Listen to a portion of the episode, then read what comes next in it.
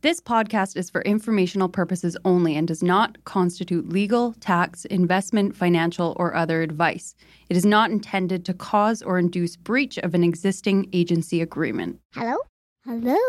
Hello? This is the Vancouver commercial. Real Estate Podcast.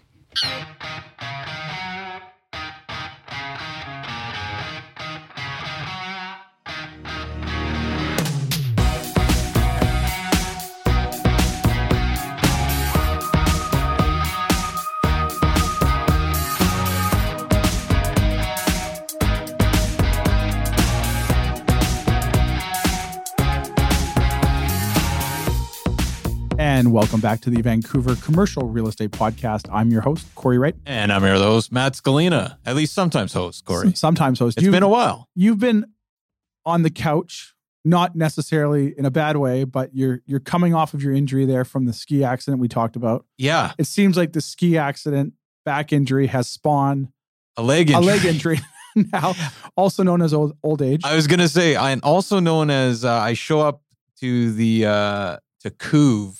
Eh, this is this place down the street, a chiro physio, and they're basically telling me my pain threshold's just not very high. I think the problem is I'm I'm just not good at pain. So I'm basically healthy. I fell off skis. You fell off a Peloton. Tell not- me about this. definitely not the proudest moment in my life. So you know, you're you're up early in the morning. You're doing the climbing class, obviously. So you're up out of the seat, and my my legs are just like can't even move anymore at this point. And clearly, the Peloton hasn't worked for me. I snapped the pedal off, which I don't know if that's code word for you're too fat for the Peloton. it's not working. Try something else. So I, I I literally go almost head over heels on a Peloton, which is hard to do because it's just You fell off your bike. I, I fell off the stationary bike. After I recover and limping around my house, I call the customer service line because I was smart enough to buy the warranty. And the girl made it sound like I'm the only person ever Never ever heard Peloton of this. history to snap a pedal off. You're pedaling too hard. Just muscular thighs. No, it's just the weight of the it's the weight of the bum pushing down on the pedal that the pedal just snapped. And it wasn't like it was a clean break. Like I snapped it right through the hard like like it was probably It snapped where it wasn't supposed to snap. it broke where it wasn't. I'm pretty sure a bear could not have snapped it in the same spot. So that's probably not a good thing. It's probably telling me the Peloton is not working So, weight so, loss. so, we're both doing very well. Is uh, But- is but- the takeaway? but but you fell doing activities going down a mountain at 60 miles an hour. I'm sure. I almost went head over heels on my stationary bike because I broke the pedal. in I your was too- basement. I was too fat in my basement. well, so all's well here. I've it just dawned on me we didn't say who the guest is today. This is a great conversation. Sam Wilson is on the show. He is out of Memphis, Tennessee, and he's the host of a phenomenal podcast. I didn't know about this podcast. It's a great podcast. but, Great you did, yeah. How to scale commercial real estate. It's almost like a sister show for us, except from the states. Yeah, and you know what? One thing too is I've listened to the podcast for quite some time, and he he takes a very educational approach to it, and he has everyone on from syndicators to lawyers to teaches people about passive investing and all that stuff. And he's been a very successful commercial real estate investor himself, so he shares that information. So we've been trying to get him on the show for a while. We're very very lucky that they returned our calls, and he comes on and he talks about some amazing asset classes that have exceptional cash on cash Oh. returns that you don't typically hear about up here. The cap rates, these are exceptional. Yeah. These are exceptional. And well, let's let Sam talk about where he has his laser like focus right yeah, now yeah. because it's pretty pretty interesting stuff. And he's he's a he's a character. It was a And- great great talking to him. And if you want to talk about luck, oh my and he they have a, a real estate portfolio that they sold probably the day before COVID hit that probably sounds like would have been greatly affected by COVID. And it's not an office portfolio or a real estate Wait it. retail portfolio like you're thinking. So he dives into that and you got to be good to talk be about lucky. timing, talk about timing a market. So great episode. Fantastic. Well, maybe we'll cut to our talk with Sam Wilson. This one is great not to be missed. Enjoy, guys. This podcast is presented by Impact Commercial. Impact Commercial, John, Allen, the team over there are fantastic. They've been, all been on the show. They have, yeah. Friends of the show. Great guys. Wealth of experience. They can help with all your commercial financing needs. Whether it's owner occupiers, land development funds, commercial investments, or multifamily, these guys got you covered. And they recently obtained their CMHC correspondent lender status. So for all your commercial lending needs, visit them at impactcommercial.ca. That's impactcommercial.ca ca.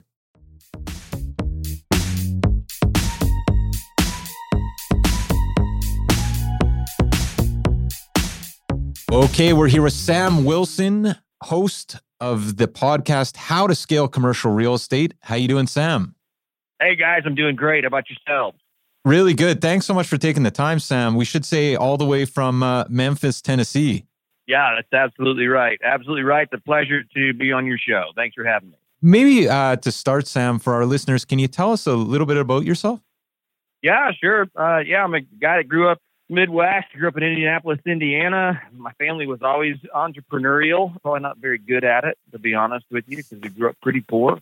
But uh, one of the things we learned out of the gate, I guess, as kids, is, is how to uh, how to hustle, and that has stuck with me really throughout my life. I don't I don't know what it's like to work for somebody else.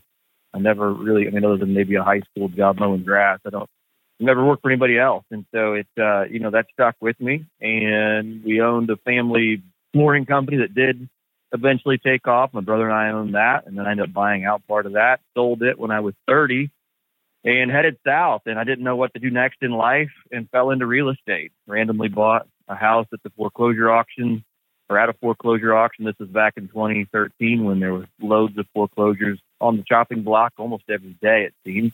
And uh, yeah, I bought a foreclosure, made a pile of money on it. I said, man, I can just keep doing this. And so here we are, nine years later, many iterations of the business, you know, have stepped completely out of the single family space and uh, focused solely on commercial real estate today. I'm a passive investor in lots of different opportunities. I also am an active investor and have been actively in, in in many different asset classes. Uh, we're kind of zeroed in on another asset class, which I think we'll talk about here in a little bit. But um, yeah, that's uh, that's kind of the short and the short and sweet of it. Um, yeah, that's it. Well, no, super interesting. So I, I have kind of a real estate question, but maybe first, why why did you head to Memphis? What was the just out of curiosity? What was the draw? The music? That's a great. That's a great question. uh, family. My, my my wife is from Tennessee. We had family here the short answer is I left Indianapolis as a middle aged guy with no college education and a pocket full of money. I didn't know what to do next in life. I mean, I was completely unhireable, right? Sell your own business, that's cool. but I only knew, I only knew, yeah, I only knew one trade. And it was like, okay, I know one trade. I've got money and I got time. I don't know what to do next. And so honestly, I panicked. We went south. 2013 was, it was an interesting year for us, uh, but headed south. And in that is, uh, you know, just kind of landed in Memphis and was like, oh, we got family here. We'll we'll kind of just see what this feels like for a little bit. Didn't plan on staying. Of course, that's usually the way it goes. And nine years later, here we are, and it's uh, it's home. Right on. So, thinking about your kind of last decade in real estate, Sam, I work on the residential side. Corey, the co-host here, works on the commercial side. It sounds like you started in residential and have moved to to commercial. I'm I'm kind of curious to to hear about that transition and and why you made it and why you like commercial real estate. I love commercial because it's the same amount of work as residential investing. I mean, literally the same amount of work. There's just there's just more zeros at the end of it. I mean, it takes just as long, in my opinion. Maybe this is an exaggeration slightly, but it's pretty darn close. Just as long to put together a ten million dollar deal as it does to put together a half a million dollar deal. It's just and in fact, your your $10 million deals are more easily financed than your half a million dollar deal. There are plenty of money out there for large commercial projects. You get in that like five hundred thousand dollar range, and it's like, eh, you're dealing with county banks, you're dealing with, you know, people that don't understand more complicated processes or more complicated visions and plans, and it just it's just harder to scale. I mean, I think that's the, the and that's the name of my show. It's how to scale commercial real estate, and that was the whole kind of conclusion I came to was that yeah, I could make it work, but it was very tough on the single family side. And again, I understand there's companies out there that are a lot smarter than me that have figured out how to do it. I couldn't figure out how to scale the single family business. And so I said, man, there's got to be a, another way that is that is scalable and repeatable. And I, I know it's in commercial real estate. Well, Sam, you, touched just briefly on it there, and I've been a, an avid listener of your podcast, and we're very fortunate to have you here. You host a podcast called How to Scale Commercial Real Estate, and you really kind of peel back a lot of the layers to educate people and show them how to do this. Can you tell us a little bit about your show and how that got started and sort of how it's sort of taken off to the scale it has, and then we'll dive into your investing philosophies? Yeah, sure. I mean, you know, the the the podcast is just that. It's, it's purely information. It's purely educational in nature. Probably similar similar to this one. And really, I would say, to be honest with you, is that I get just as much. Here's the cool thing about a podcast: is that you get to get somebody else on the other end of the line that is, you know, way ahead of me in commercial real estate, and I get to ask them anything I want about how they grew their business. One of the fascinating parts about real estate, I think, is that people are so willing to share information. It's a very collaborative, uh, collaborative industry. Yes, it's competitive. Yes, people are duking it out over deals. Yes, there's bidding wars. All of that stuff still happens. But because of the size of the deals, there's commonly, I mean, partnerships just are, you know, happen all the time in commercial real estate because it takes a lot of people to get deals done. It's not a one man sport or one, you know, an, an individual sport. That said, it's really fun to have a podcast where I get to get one on one 30, 45 minutes with somebody that has been in the business much longer than I have and just learn from them. So for me, it's been an, an incredible blessing. I, you know, I want to talk about all the blessings for me, but it is. It's like, oh my gosh, I get to, I do all my recordings on Tuesday. It's a, it's a daily show. So there's 365 episodes a year. So every Tuesday, I devote the entire day just to podcasting. I normally do about 10 episodes, record about 10 a week. So I'm always building a little bit of of uh, buffer in there. But how cool is it that I get to pick the brains of the people all over the country every Tuesday and learn from them? So that's fun. And at the same time, obviously, our listeners get to learn along the way with us. So I mean, we interview everybody from active investors, limited partners, passive investors. We talk to mindset coaches. We talk to attorneys. We talk to some you know syndication attorneys. We talk to anybody that really touches CPAs, that touches the commercial real estate space I bring on the show and we talk here, and it's pretty awesome. Well, I think I think it's fair to say you put us to shame because we do one episode a week and find it difficult. hey man, you're doing it. Listen, most most podcasts don't make it past seven episodes. I mean, that's the industry stat. We only got to eight because I begged my family to listen to every single one. So. but it it is funny though, Sam. I often think we've been doing the other podcast at least since 2016, and a lot of the people that we have on, I often think like this guy would never sit down. I mean, maybe would, but it's hard to ask somebody to go for a cup of coffee that you know is running the largest development firm in the, the city of Vancouver, and and yet you can sit down and just ask them anything. It's kind of an amazing opportunity. I always think of that. That's that's an interesting answer. It is. It is an amazing opportunity, and you know, you as the podcast host are bringing value to them too obviously you're taking your time out. You're going to produce the episode. You're going to pay for it. You're going to put it out, pump it on social media.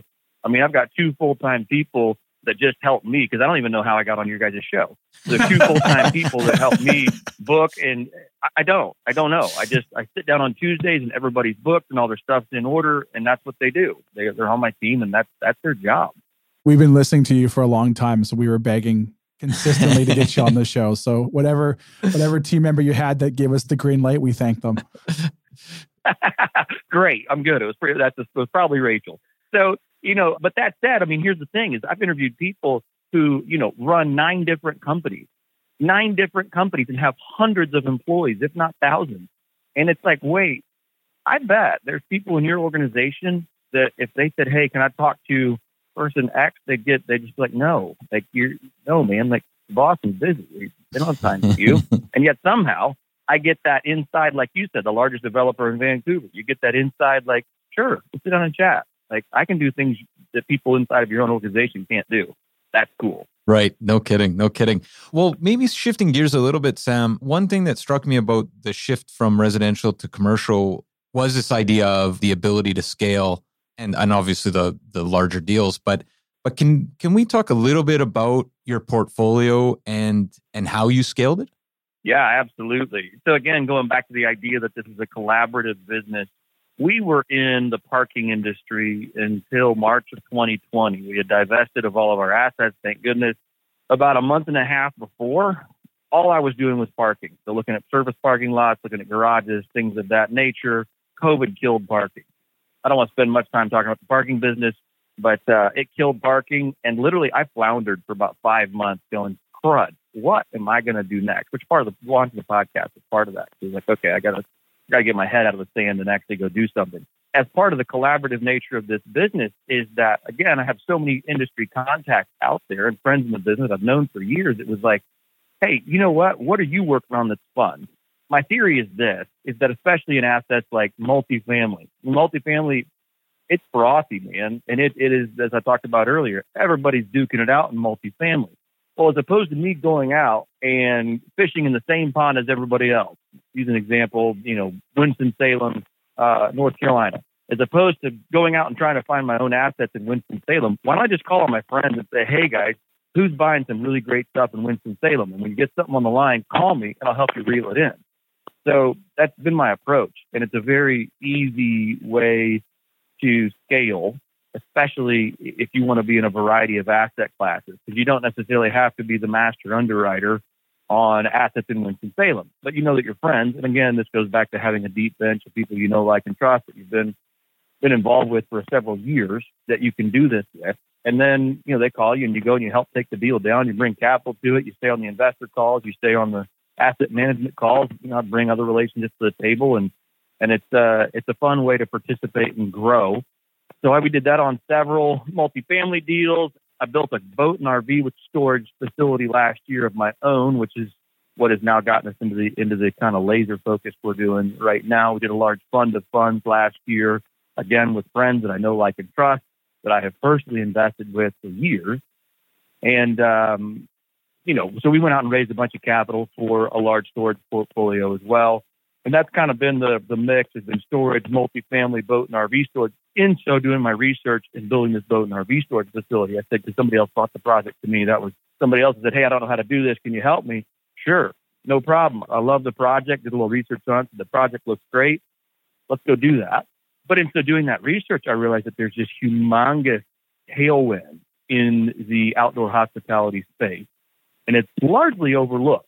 Not completely, but it's largely overlooked from an institutional standpoint.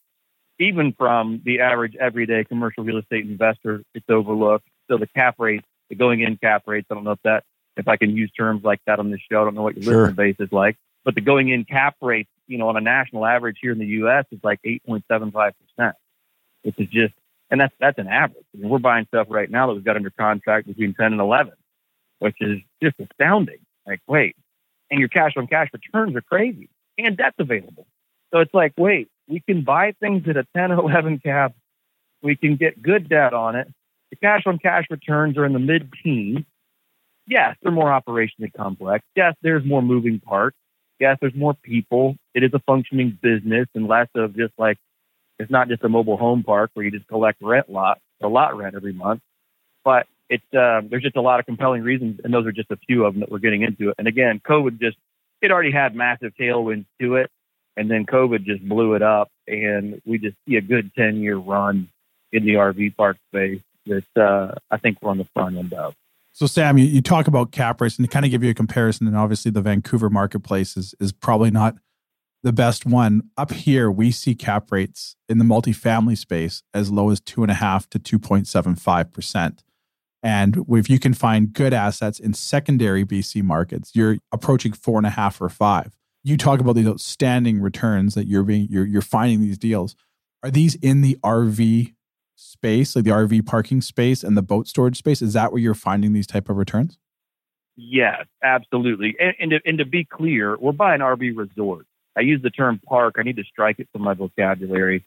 We're buying RV resorts. We want destinations. I don't want a roadside hey, drop in, spend the night, pay your 30 or 50 or 70 bucks, whatever it is, and then roll on the next day. We want something that's a destination where people want to come spend the weekend, where there's events, where there's, you know, game rooms and heated pools and all sorts of fun stuff to go do and family events. We're looking for somewhere or one of the other RV uh, resorts we've got on uh, that, that, we've got under contract is a, a big fishing destination. It's a big reservoir. It's a big fishing reservoir. There's 25,000 members on the Facebook group for this fishing on this fishing reservoir, which is just astounding. I'm like, I don't even like to fish, but that's a lot. um, but you know, so you're buying, you're we're buying a marina, a 40 room motel, an RV. a hundred slot or hundred site RV park. There's floating kitchenettes. There is boat rentals. There's you know, fishing guide service. There's all these ancillary businesses that go along with it. But that's a resort. People are going to go there because they're going to show up Thursday night, fish Friday, Saturday, Sunday. They're going to want to eat at the restaurant, spend the weekend there. It's not just a, again, a roadside park. And I want to make that very clear because I think there are some headwinds in the RV space as well, although demand is off the charts. And RV parks as a whole are severely underbuilt for the supply of RVs that have come onto the market, which is why, and again, we can get into why RV and boat storage is kind of a secondary secondary value add uh, play that we're looking at as well when we buy these resorts. Can we add boat and RV storage? Because again, you know, there's so many, so many uh, new deliveries coming on the market. I have no place to put them. So there's a lot of a lot of moving pieces there, yes, but we just we, we see a lot of again massive tailwinds, and at this point it's overlooked. So our kind of theory is one of two things: either buy a whole bunch of them and then sell them off individually, or in three or four or five years have an, have aggregated enough assets that we could attract an institutional buyer. Wow. Sam, it sounds like you're very kind of actively involved in these. Can you talk about like for an average RV park, like how involved are you in these in these deals in terms of either adding value or establishing management or or how does how does this work? Very, very is the answer. And that's also one of the reasons why, you know, obviously these are trading at a higher cap rate. I mean, there's just there's no no denying that this is an active business. So there's two things that my partners and I are doing. One is obviously buying the parks, but also building out a management company at the same time because it's it's going to be they, there are so many moving pieces and there's so many employees that it's just like wait we're going to have to do this and there's not a good management there's not a third party management in the RV park space like you would have say in multifamily again, it's just there's just too many moving pieces to it. So yeah, it's a little daunting to be honest with you. When I think about, it, I'm like, my gosh, this is there's a lot going on here. There's a lot going on here. It's it is people heavy, that's for sure. Wow. So if I understand the kind of transition to this, because it seems like so you were in parking, which seems fairly, you know, I I, I think I understand that business, and it seems fairly, at least in relation to the RV parks, simple. And then since COVID, you've kind of moved towards RV parks. But this seems like the creating these systems is actually, yeah, daunting is is the word. It seems like it it's a it's a huge undertaking. Huge undertaking, hundred percent. Yeah, there's I mean there's there's there's no way around uh, you know saying that once the systems are built, and that that's our that's our our, our kind of thesis right now. We're buying in these three to seven million dollar range on these parks. So, you know, smaller purchase prices so we can get our hands wrapped around what does this look like, get the kinks out of the system, and then we can go start looking at larger parks. The other thing too though, and maybe we don't. I mean, here's the thing is that just talking off off the cuff here, but maybe we don't because you get into those larger, you know, 15, 20, 30 million dollar parks, now now you're at an institutional level. When you're in the sub 10 million dollar mark, it's all mom and pop owned and operated, which is beautiful because there's so many operational inefficiencies. Mm-hmm. Every park we have under contract right now is mom and pop owned. And it's like, wait, you guys don't have Wi Fi? Wait, you don't do online booking? Wait, you don't have dynamic pricing? Wait, you don't. Yeah. You guys are slammed full for the season and you're not building more RV sites, even though you have land that you could build it on okay, I don't understand. and that's that's where obviously we can. I mean, and that's the stuff we want to see, right? I hate to say it, but that's the stuff where we just go, the ching, yeah, yeah. Duh, of course we're going to add more sites. Yes, of course we're adding Wi-Fi, and yes, we're billing everybody eighty bucks a month for it. Yes, I mean, there's just so many things that the loads of levers that we can pull to drive more revenue, which is fun, but also which each of the each of those levers then comes out of complexity. So it cuts both ways, but I don't even know what the question was. I'm just talking. No, now. no, you know what? And I, I at least have a have a couple more questions here. I guess taking a bit of a step back, I'm interested in how you find the parks, how you find the deals. But maybe before we get to that, also the transition from you know pulling your head out of the sand. I think is the term you used, and kind of figuring out okay, what's next. Like how how did you isolate this the RV parks and storage as as something you you were really excited about? Like I think I'm trying to ask what does the deal look like? But how did you come to the realization that this asset class was was a deal, kind of generally speaking? Was it through a network Right. or conversations or or how? Yeah, and it goes back to the boat and RV storage facility we did last year.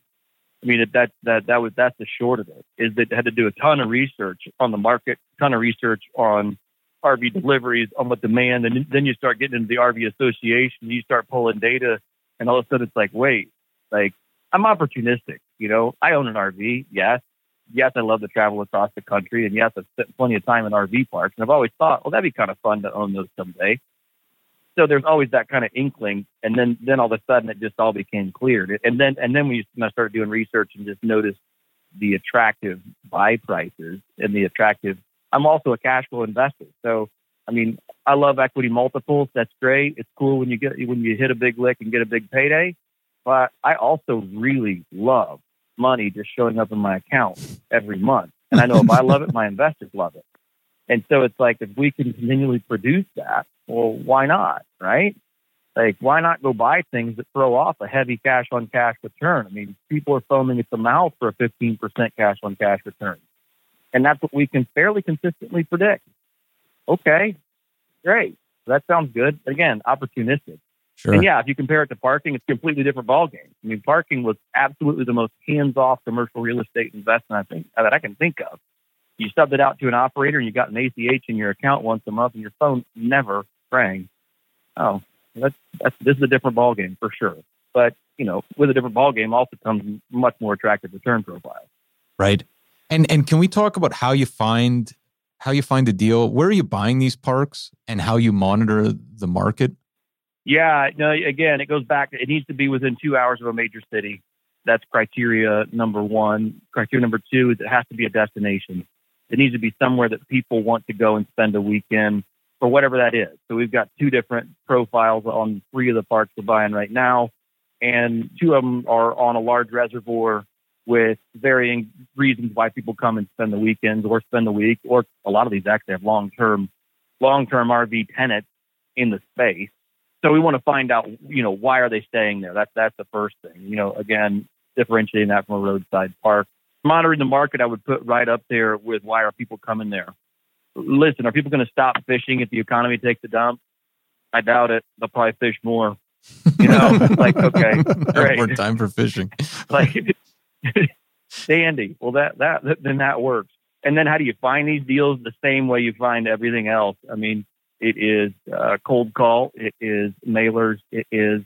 I mean, again, most of these are, are off market. There are brokers out there, and certainly you can find value from brokers. There, it's a very niche broker set. Uh, you know, a very small, uh, small set of, of brokers really that handle the entirety of the country. But um, yeah, I mean, you could go through brokers. I haven't found anything via a broker yet that made sense. So all of ours have just been direct sourced by us and straight to seller, direct to seller. Sam, you know, through your years of investing in this in commercial real estate and, and syndicates and all that stuff, we've all had home runs, we've all had failures. What are some maybe mistakes you've made along the way that you've learned from that have created, you know, better values and better core values for your future investments that you're making now? Yeah, great question. Early on, as a limited partner, I probably put some money in deals that I didn't understand very well because I was so anxious to get in. I'm like, sure, I'll put a hundred grand in that. That's a great idea. And they're still performing. I don't have any war stories of bad LP investments. I've just got some that haven't gone, you know, maybe as well as they could have.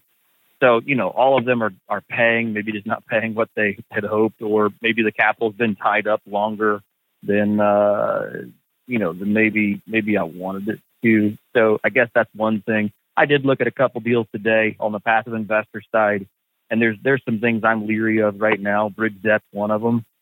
Uh, I saw a deal, a development deal today, where they were using two-year IO bridge debt at nine and a half percent.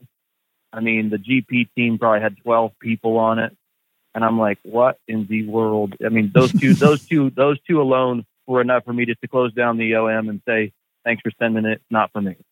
Like too many people on the team, which just tells you that tells you two things. One is that the deal sponsor is not good at raising capital and needs a lot of help getting it done.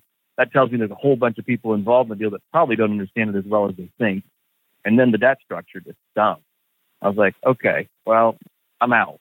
I mean, I, I don't know if I'm answering your question or not, or just rambling. I'm probably no, no, no. You you, to, you totally not. did, and that and that's exactly what it is. And and for our listeners too, OMs are like offering memorandums and all of that stuff. No, no, you you, you totally hit the nail on the head there. Everyone's kind of had these situations over the years where you've made invest, some investments that have worked out really well and some that haven't worked out as well, and you learn from them. And obviously, there you're touching on on some key things that you've seen over your time that maybe that are sort of red flags now for what you would look to from an investor standpoint. Right. That's exactly right. I'm just thinking, Sam, you know, we've talked about scaling, but for listeners out there that are, you know, maybe just thinking about commercial real estate, getting their start, have, you know, one or two properties, what is one piece of advice for someone looking to to quickly scale in, in commercial real estate that you'd you'd give?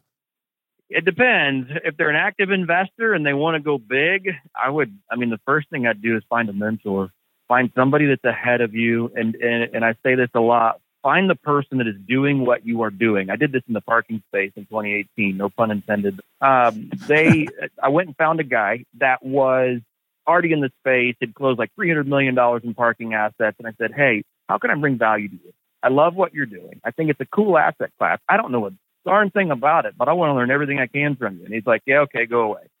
And I just kept asking for like five months. And he's like, Hey, fly down here, meet me. I'll show you how the business works. Okay, I did. And so then he said, Look, here's how the business works. Here's how you find assets. Go find assets and we'll split them. I'm like, Done. That's awesome. I love that. So that's exactly what I did. I went and found assets for him. I mean, obviously, it was a it was a, a time investment for me. It was a you know a lot of work going out and, and mapping cities and finding good assets for us to make offers on. But that's how I scaled on that side of things. And then you know, so that's one way you can do it without hiring a mentor, actually paying a mentor. The other way is to, is to find somebody that's doing it, but that you can pay, you can buy their time. So that's something else I've done. I've written checks to people in this business that cost me more than my college education, but I wouldn't trade it. Wouldn't trade it for the world. They've got their cell phone number, and I've run deals by them all the, you know. It's like, oh, hey, here's how you can restructure that or do this differently. I still do it to this day. The only caveat there that I would say is that this industry is fraught. It's fraught with the guru but no do. You know what I'm talking about? Yeah, yeah, they're, yeah. they're course hustlers. Course hustlers. Don't don't join a course hustler or don't do a course. Pay for a course course in a yeah, those are wasting your time. Find somebody that you can mentor you one on one, and if you need to, pay them a very handsome sum to uh, to learn from them. And yeah, I mean, last week alone, I ran something by by a mentor of mine. I'm like, oh, I think he just paid for himself on that one call. Awesome, fun. Sam, before we let you go, we have a six pack of lighthearted questions. We ask you some questions just so we get to know you a little bit more outside of the workplace. Do you have just a few more minutes for us? Sure, let's do it.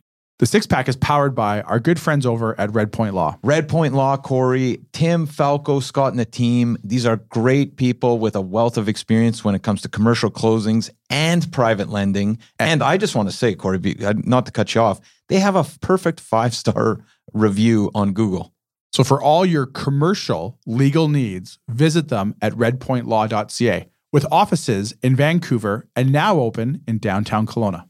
All right, Sam, first question up. Favorite vacation spot when you can find the time? And you, and you can't go to your own resorts. Man, anywhere, anywhere in the Rocky Mountains. Yeah, and that includes all of Canada. I've driven the Trans Canadian Highway multiple times. Oh, and man. it's always a blast. It's always a blast when you finally get into Banff, Yoho, Jasper, and you just, I mean, those are that's a beautiful and and Vancouver's pretty, by the way. But that's uh that's awesome when you get into Canadian Rockies. Those are absolutely stunning. So I love love getting up there. You must have the exact opposite. Whenever at least I go to the to the US, I think, man, these highways are so nice. Uh, wondering what your take on, on Trans Canada is like. Jesus, where am I? Oh, for sure. It's definitely rural, but it's pretty cool. it's pretty cool. It's worth the worth the time investment. Right on. Well, uh, we know you're in Memphis, Sam. Uh, favorite band? Band, like as in B A N D. Yeah, as in music. Yeah. Band or musician?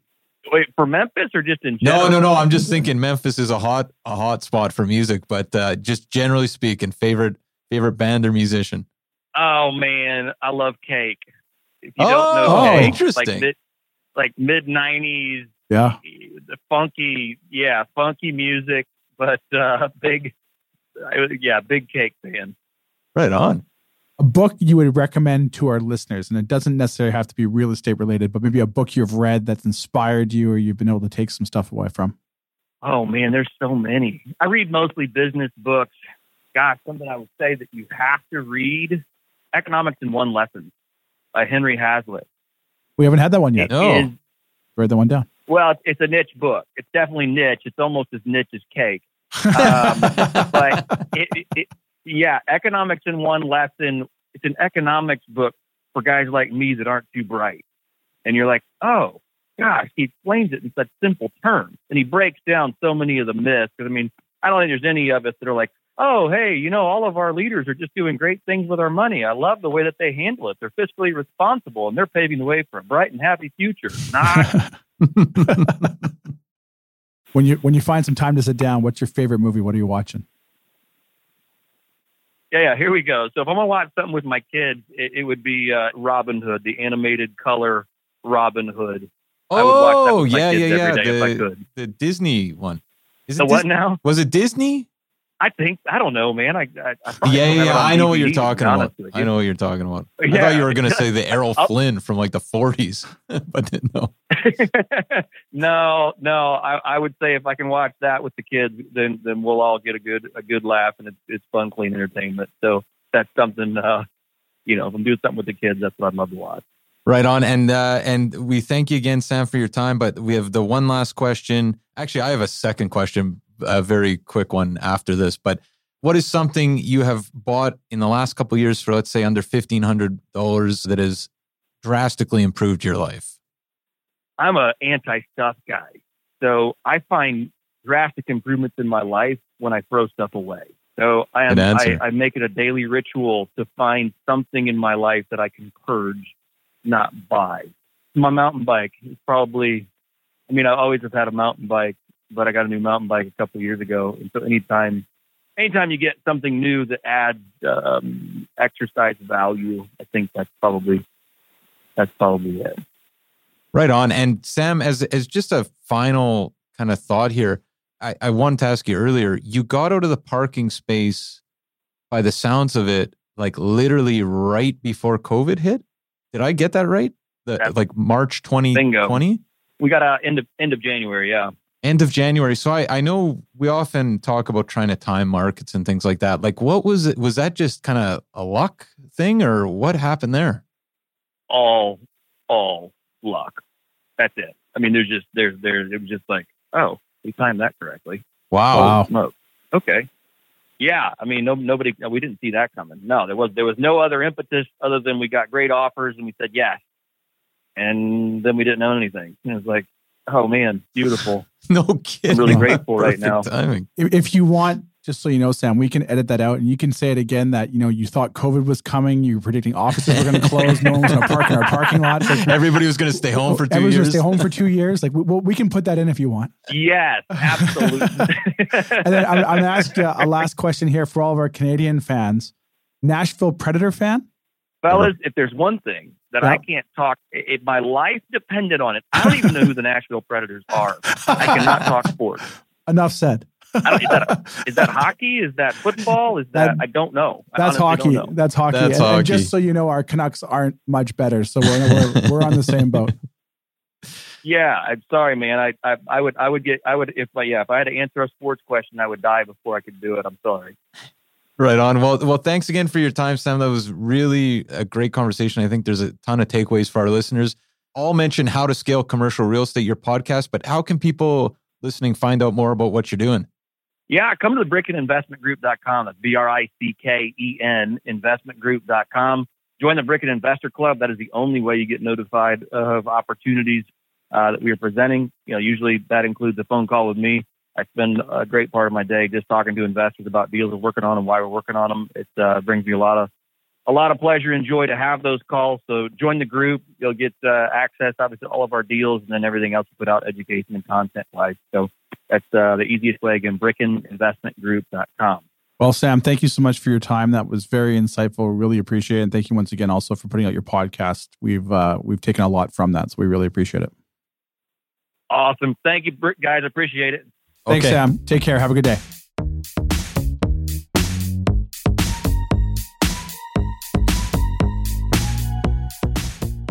There you have it, folks. Our interview with Sam Wilson, passive investor, active investor, host of How to Scale Commercial Real Estate. And cake listener. And cake listener. this, and, interesting guy. I really, I feel very like, interesting. Man, I feel like on, on our podcast as well, some of these guys we talk to from the States are just really obviously super whip smart, but Yeah. then they've also had these really interesting lives. Like, Well, you know what's funny too is like, I mean, we see like RV parks come for sale, we see trailer parks come for sale, we see parking lots come for sale, and never really sort of looking at it too much on an investing, more on a brokerage sales side of things. Right. But how he talks about the cash on cash returns, the ability to add value to these assets by maybe adding more RV space or more pads. Can we add boat and RV storage and all the other artillery type businesses that come off these investments? It makes it really interesting. It almost wants to make you take a double take at it. no, no kidding. No kidding. I love how it's like finding the deal, but also finding the deal at that broad level. Like, where, hey, what's frothy? Because there's a lot that's frothy. Yeah. What's frothy? But what are the things people are overlooking right now? No, Great conversation. Yeah, it really opens your eyes to a lot of things too. And also, he talks. We find out he's not a sports guy, but he has driven the Trans Canada Highway up here. And you know, he, you know, when anyone, when anyone t- kind of says that to you, you're kind of like, "Did you really drive it?" He was banging Oh. off Jasper and Banff. Like, Yeah, like this is a guy you want to go have a He, beer with. he even commented uh, on how terrible that highway is. it, it was no, he is a guy. I, I yeah, I I feel like if I ever am lucky enough to be in Memphis, he's the guy uh, you're calling. No kidding, no and, kidding. And we got his cell number. That's right. No, great talking to Sam. Tons of takeaways there. What else do we have, Corey? Before we cut for the day, Interest rates are up. interest rates are up, and Interest- actually, well, we're I think we're six days off the next Bank of Canada interest rates are up. So that's one thing too. We have an upcoming episode. We're going to dive into interest rates and how that may or may not affect the commercial real estate market here in BC. You know, it's worth pointing out we've kind of there's a general sense that the residential market and everybody's using the same term is spotty right now uh, across Metro Vancouver, but the commercial real estate world is still going gangbusters. You you Still look tired. gangbusters. Still gangbusters. Again, not a lot of inventory to pick from. And guys have been looking for inventory. Guys and girls, sorry, have been looking for inventory. So I'm I'm pretty sure that as we continue to see good inventory come out of the woodwork a little bit, gone before you know it. So we're still we're still extremely hot on the commercial side right now. High high demands for product that interest rates unfortunately have not affected pricing yet for all those people who are waiting on the sidelines thinking it might. Fantastic. And Corey, of course, people that are interested in learning more about the commercial real estate world can head over to williamwright.ca. They can head over to williamwright.ca anytime. They can call our Vancouver office at 604 428 5255. Let us know what your needs are. We'll put you in touch with our brokers anywhere in the province that will suit your needs. Or they can send me an email, Corey at williamwright.ca. Always happy to talk real estate. And of course, these podcasts also live at vancouverrealestatepodcast.com. Head over to vancouverrealestatepodcast.com for all things real estate related. We also have not transcripts, but I would say synopses of these uh, Good way to put it. of, of these uh, episodes. So if you're if you want to take a second uh, look, vancouverrealestatepodcast.com. And uh, I think we'll be back next week, Corey. We'll be back next week. Thanks for listening, guys. Take care. Subscribe today.